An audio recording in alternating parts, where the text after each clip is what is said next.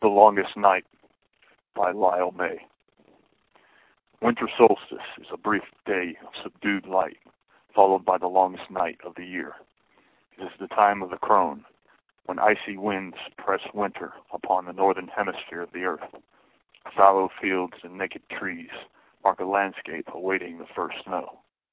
As families gather to celebrate another year gone by and prepare for the next, the long night signals a time to mourn our accumulated pains and privations. In the dark, we expel our grief, lest it smother us and corrupt the new year. What if our losses were greater than any in recent memory? What if the pain we feel seems endless? 2017 arrived under a cloud of dread and hatred that illuminated deep divisions, prejudice, and mistrust. As the months passed, it grew worse, until even hope for a positive turn of events seemed a fool's rose-tinted glasses.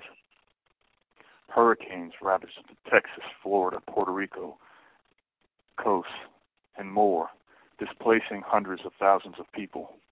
The deadliest mass shootings in modern U.S. history perforated the soul of America, leaving many to wonder if this carnage will ever end. Wildfires torched Santa Rosa, leaving crooked chimneys clawing from the ashes and nothing else. Throughout all of it, the living have wept, while the dead line the streets. The longest night is not meant to define us. The darkness is meant to absorb our grief, to prevent a year of lamentation. Above all else, it's a time to remember those who passed from this world, an event Algernon Charles Swinburne wrote of centuries ago.